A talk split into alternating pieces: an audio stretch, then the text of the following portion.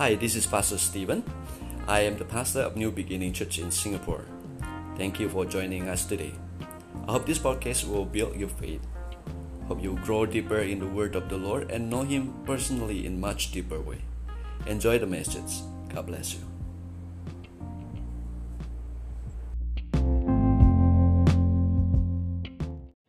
Hi, good morning, New Beginning Church.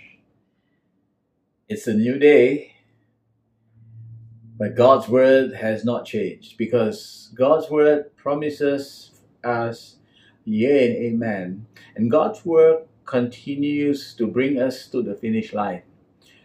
Who we are, what God wants to do in us, through us, where we are right now and where the finish line is, we can be sure that God's Holy Spirit is not going to leave us. The Holy Spirit is a person. And if we interacted and fellowship with Him as a person, and this is the hard part because God's Holy Spirit is in us and so He's invisible, sometimes not tangible, doesn't make it unreal, doesn't make Him unreal. But as we continue to interact with Him and fellowship with Him, just like a human being whom we don't know. In the beginning, it seems rather awkward when we got to know a person. We don't always click with people automatically. But as time goes on, this is my own experience in life. The people that I didn't feel comfortable with in the beginning for some human reason, people that I even thought I didn't like, wouldn't like, but ultimately they came they became some of my best friends. And that taught me to be always open, to just keep my heart open to knowing people, to getting to know who they really are before I make up my mind if there's a friendship in there or not. Holy Spirit is a person. He's not just a person, but he's a divine person. He's God.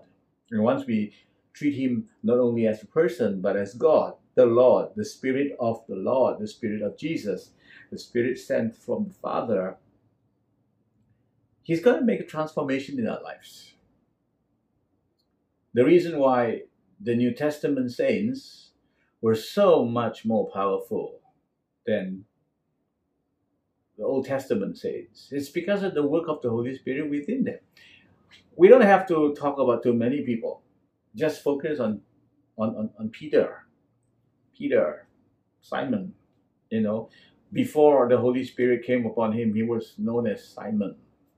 Simon the reed, you know, he was like like a reed. He he would blow in the wind, whichever way the wind blew, he would just be leaning towards that direction. He was not a stable person. He was not a solid person who wouldn't be changing his opinion and feelings all the time. But then once the Holy Spirit had come upon him, he became Peter, the rock, the solid one. In Acts chapter 4, I believe verses 8, 9, and 10, the members of the Sanhedrin, they were stunned listening to Peter and John speak. It was mainly Peter who spoke because by the way Peter spoke, members of the Sanhedrin, they knew Peter was not an educated person. And he he spoke a bit funny, you know. He came from this area called Capernaum, where there were lots of uh, fishermen, and uh, Capernaum people didn't really speak, you know, the kind of bahasa baku. They didn't speak a proper language. They didn't speak in a articulated manner. The grammar wasn't always right. They, they, they sounded a little bit kampong. They sounded a little bit, you know, rural, village-like. But these Sanhedrin members, they, they knew these guys were not educated, but they spoke with a certain kind of power that couldn't have been imparted to them through some kind of normal process. Then they realized that these men had been with Jesus. No, I think that there was a secret behind that. Not only had they been with Jesus, because they had been Jesus with, with Jesus for three years. Uh, remember that Simon had denied Jesus even after the fact that he had spent three years with Jesus. No. The reason why they were now different, because now why Peter was able to stand up before crowds, quote scripture, and speak so powerfully and movingly, is because of what happened in Acts chapter 2 on the day of Pentecost. The Spirit had now come and lived in them, not just come upon them, but now lived in them. Lived in Peter. The Holy Spirit, who was God, was bringing all the resources, the power of God to reside in him. And one more thing that Jesus had promised not only was the Holy Spirit a person, not only was he God, but he was never going to leave us. It's not about the Spirit that life in the area of the power works that we could do through the Holy Spirit, which most of us perhaps have focused on. But more on the Holy Spirit's work on the inside of us, on causing us to become all that we can be, helping us to understand who we are. Who we are, our identity. You know, at some point in life, people come to what they call an identity crisis.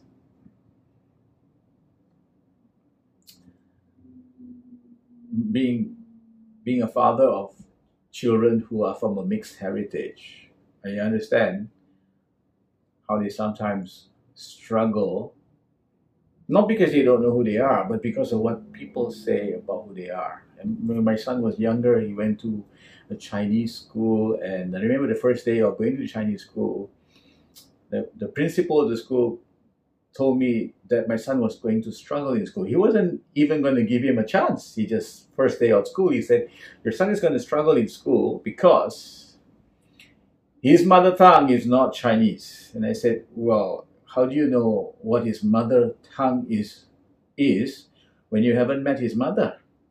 Because she's chinese. You know people won't even give you a chance. People sometimes even when you have proven to them what you can do they won't they won't look at what you can do. They just criticize you for who you are. And who we are often is being created by the stories, the narrative, or what people say about us. Sometimes even by the people who love us. They, they want to mold us and shape us to be able to fulfill their expectations. And you know, somehow inside of you, the more people try to do this, the more confused, the more lonely, the more lost you feel. The Bible tells us that we are created in the image of God. See, human beings have been made in such a way that we are meant to mimic, to imitate, to be copycats. That's why we need leaders. That's why we need mentors. That's why we need good examples. Because once we see these role models, we can know how to model ourselves after them. And, you know, for much of our early life, we tend to imitate people who live around us. That's most probably going to be our parents.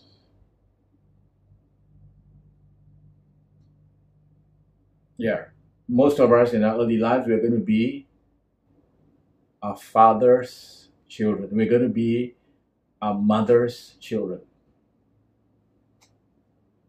But the Bible has something else to tell us because let's not forget we are made not in the image of our parents we may have a genetic in a genetic heritage from our parents but we and even our parents and our parents parents we were all created in god's image and unless we rediscovered god's image and we focus our eyes upon that image and we learn to imitate, to be transformed into that image, as what the Bible says, and we, we, we grow up into the fullness and the likeness of Christ Jesus to become like Jesus. We're always going to be stuck in an identity crisis. People of God, don't you don't have to tell yourself who you are. You don't have to find yourself you don't have to let people tell you who you are. You are created in the image of God. Give God the right to tell you who you are. And that's what we're going to do in Romans chapter 8, reading from verses 12 down to 16. Let's just go there. Romans 8, 12 to 16. As you find your Bible in Romans 8, starting from verse 12 onwards, let's pray. Father, we have come into your presence this morning. Even though we're not able to gather together, we're not able to be in the midst of two or three who have come together in your name. But we, wherever we are, seated, standing, we are filled, indwelt by your Holy Spirit. Your Holy Spirit, who is God, will never leave us. Your Holy Spirit will mold us. Your Holy Spirit will lead us into all truth, not just knowledge of facts, but knowledge of all truth, including the knowledge of who we are and what we can become. So that we don't need to be confused. We don't need to have this identity crisis.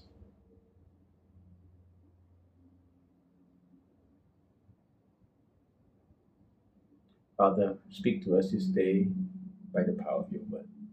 In Jesus' name. Let's not just be hearers of his word, let's also act upon his word. In Romans chapter 8, verse 12, Paul, writing to the Roman church, writes as such Therefore, brethren and sisters, we have an obligation, but it is not to the flesh, but to live according to it. For if you live according to the flesh, you will die. Now, we have an obligation to live to the flesh because we are living in a physical body, and this physical body has been used to a nature that is desiring certain things, has certain needs, has certain wants. This, this, this human nature has a need to shelter, clothing, food, comfort. This physical, this this nature, this, this flesh nature in us, has a need to be feeling safe. This nature within us has a need to be part of a group. Uh, this nature within us has a has a need to be acknowledged, to be praised, to be respected. And then this this nature within us has a need to want to maximize our potential. We have all these needs. That's the flesh. And that's why we sometimes you know, compromise just because we are in pursuit of all these things. And sometimes we feel angry and hurt and we get upset with people because they didn't acknowledge us or they excluded us from a group or because we feel frustrated simply because we didn't get a chance to pursue some opportunity that we felt will be the only way for us to achieve our potential. That's called, according to the Bible, that's called living in the flesh.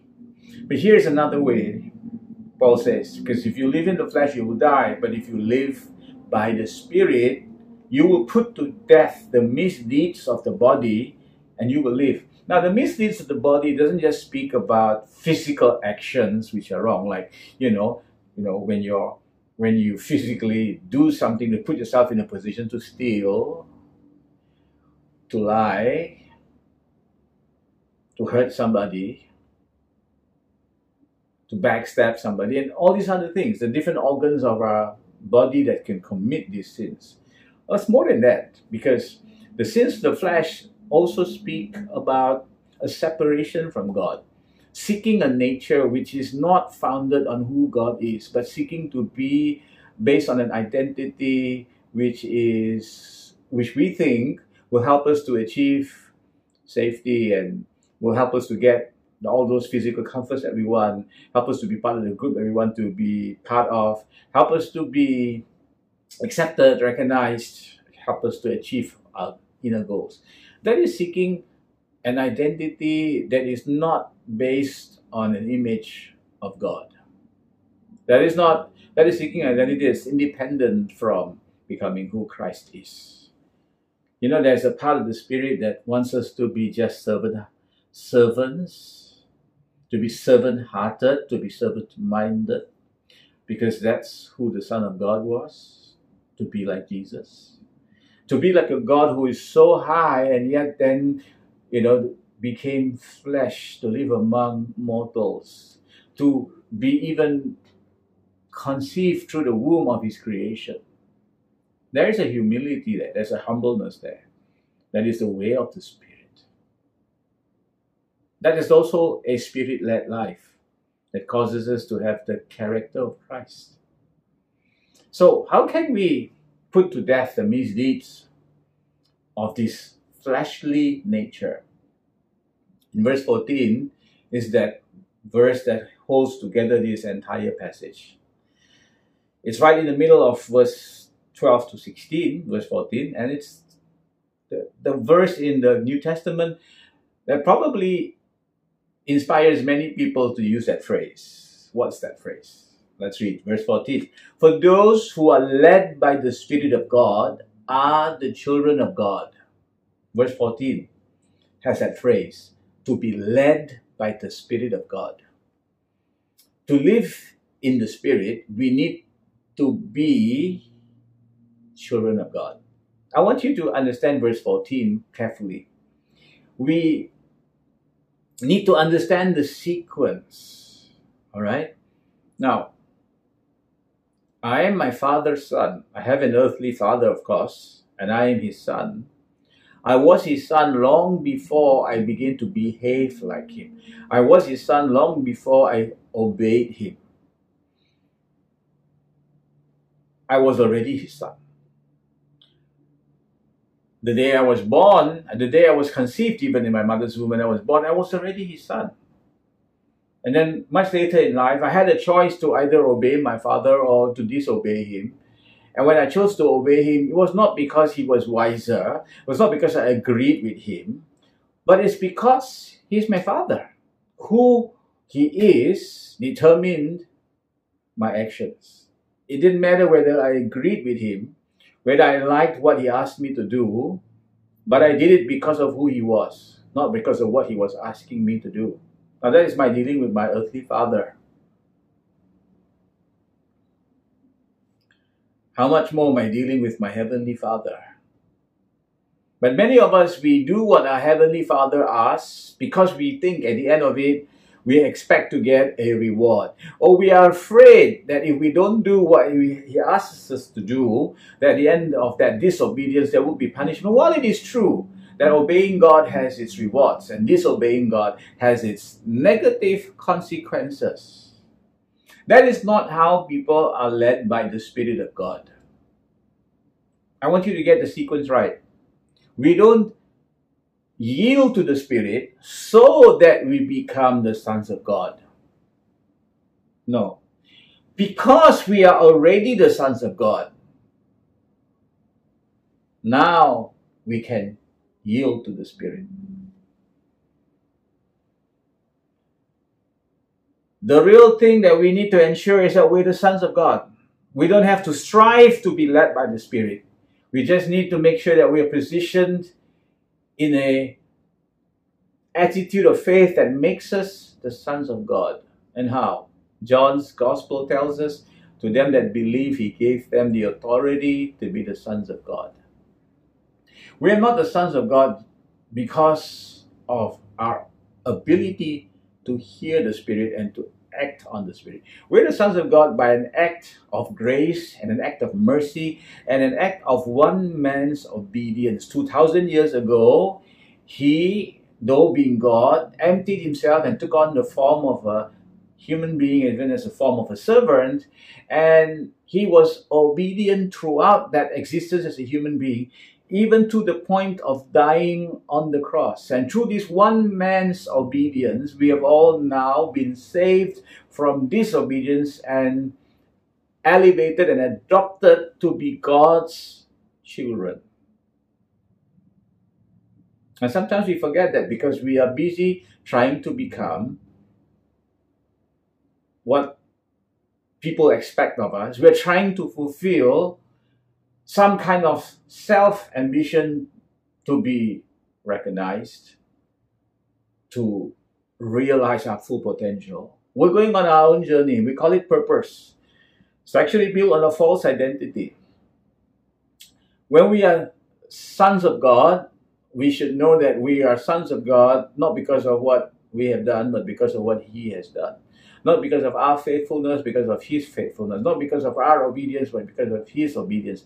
And we need to learn, first of all, before we obey, before we try to achieve great things, we first of all must learn to rest. Rest on who we are. This is who we are. Long before Jesus died on the cross, the first man, Adam, was already made in God's image. And then Adam fell away through disobedience. And the, and the image of God in the heart of man became dull. It became shrouded by a veil. Now the Spirit of God has torn away this veil. Now the Spirit of God has opened our eyes. Not for us to do spectacular things, primarily, but for us to know who we are so that we can rest. Know who you are. You don't have to discover who you are because you are not something that is a work in progress. You are already who you are by an operation of another man's obedience. The man that the world knows as Jesus. This Jesus of Nazareth. But by revelation, we know that this Jesus of Nazareth is the Son of God. And this Son of God, by the operation of his obedience and his resurrection and the outpouring of the Spirit, has now also made us to be the, a Son of God. Not the Son of God, but a Son of God. So we don't have to struggle and we don't have to really try to be led by the Spirit. If you are the Son of God, you will be led by the Spirit. You see, when I was growing up at home, I knew I was my father's son because he paid for everything I needed. That's how I knew I was his son. And of course, I I knew that he was they were my parents because I was taught to call them papa, mama. So my knowledge was taught my knowledge was imparted to me and reinforced through the circumstances in which I lived in. And also my dependence on my parents for everything for emotional, physical, financial support. But even then, even though I knew I was my father's son, or at least I was informed that I was my father's son, I still struggle sometimes to obey my parents. To sometimes, even when my father had not said something, to to have imagined whether he would approve of it or not. I didn't know whether my actions would win my father's approval. So I tried to do things to win his approval. I tried to please my father by guessing that if I did this, he would be happy. If I avoided that, he would also be happy. I, try, I had to sometimes guess but you know, if we are the sons of God, and we, not if we are, if we, because we are the sons of God, as long as we grow in this knowledge of who we are and we rest in it, it is not a struggle to be led by the Spirit. Because in this dimension of being led by the Spirit, it's not about us doing great acts.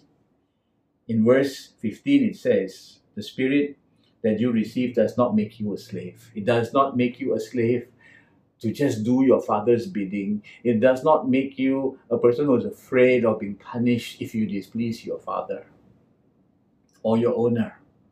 But you live now no longer in fear, but rather that the Spirit who lives in you has brought you to be adopted as a son, and now He has caused you to cry, Abba Father.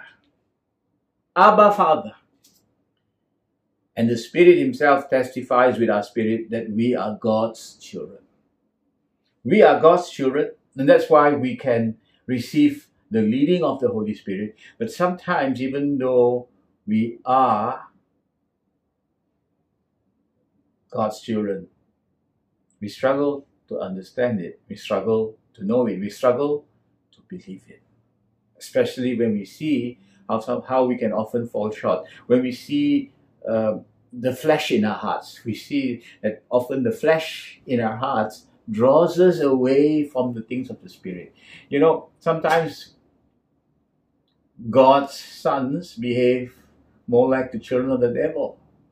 But I just want you to know when we sometimes give in to the flesh, it doesn't change our sonship because the salvation that we have received is by way of grace and not by way of works. It's not by way of what we do, but it's the way of it's not it's not by virtue of what we have done, our obedience, but it's based on what he has done and his obedience. We just call to rest. And there's one basic core, fundamental work of the Spirit. It causes us to know that we are God's Son. As much as you love your parents, as much as your parents have taken care of you, especially to you young people in New Beginning Church, as much as you are grateful to your parents, your identity must be that you are the sons of the Most High. You are the sons of the creator of this universe. You are a citizen of Singapore, a law abiding citizen Singapore, a law abiding citizen of whatever country you come from. But that is not your foremost and basic identity, your overriding identity, who you are, which resided in you from the day that you trusted in Him, that you called upon Him as your Savior, is as a Son of God. When you wake up every day, when you walk out of your house, when you face the challenges of life, when you are there reaching out to help somebody, you are a Son of God. There's one fundamental work of the Spirit is to continue to assure us, is to continue to remind us, is to continue to tell us, no matter who the physical parents are, in reality, they may be your parents, but in truth, you are God's son. And until this identity is rooted in us, every other work of the Spirit to lead us is going to be hindered. I want to give you a bonus verse. I intended to stop in verse 16, but I'm going to go on to verse 17. Now, if we are children, then we are heirs. Because everything that belongs to God belongs to his children. Heirs of God and co heirs with Christ. That's the reason why Paul in the Ephesian epistle says that we have been raised up to be seated in heavenly places if indeed we share in his sufferings, in order that we may also share in his glory. And the sufferings of Jesus is not necessarily the physical sufferings, but the sufferings of Jesus would be, you know, that Jesus gave up comfort, that Jesus gave up security, that Jesus gave up his position, that Jesus gave up his glory, that Jesus gave up his power on the throne and then he not just gave that up, but he then took on the form of being, being, being lower and lower. He didn't give up something, but he descended into the depths of a status far below what he was. And then in that status, he was required to learn obedience.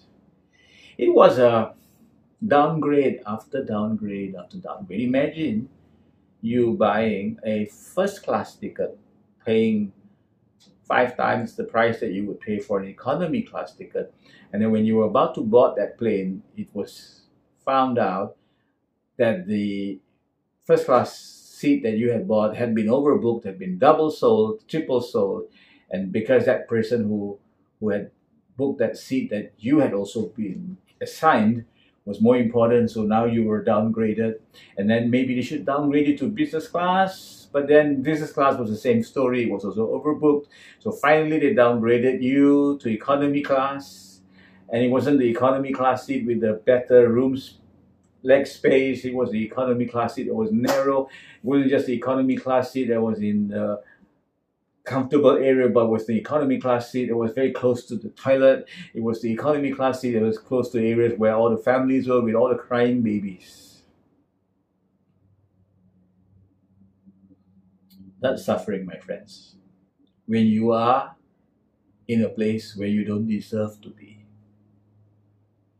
Then you also recognize when you're in a place that you don't deserve to be, that nothing has changed.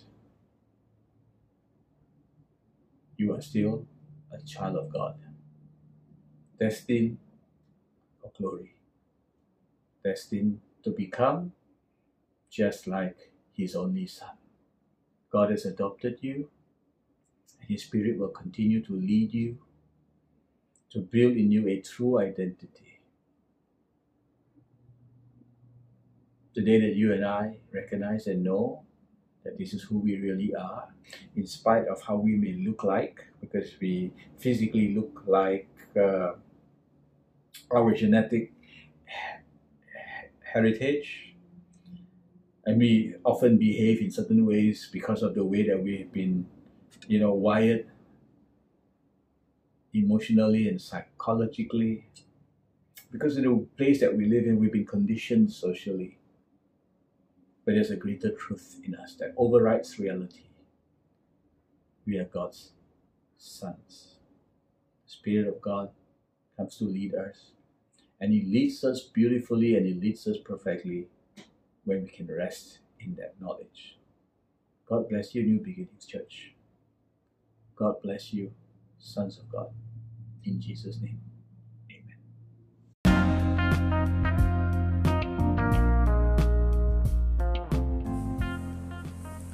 Thank you for joining us. Hope you have been blessed. This podcast is made possible by generous giving people like you. If you want to support us, please visit us at www.nbcsingapore.org. www.nbcsingapore.org. God bless you.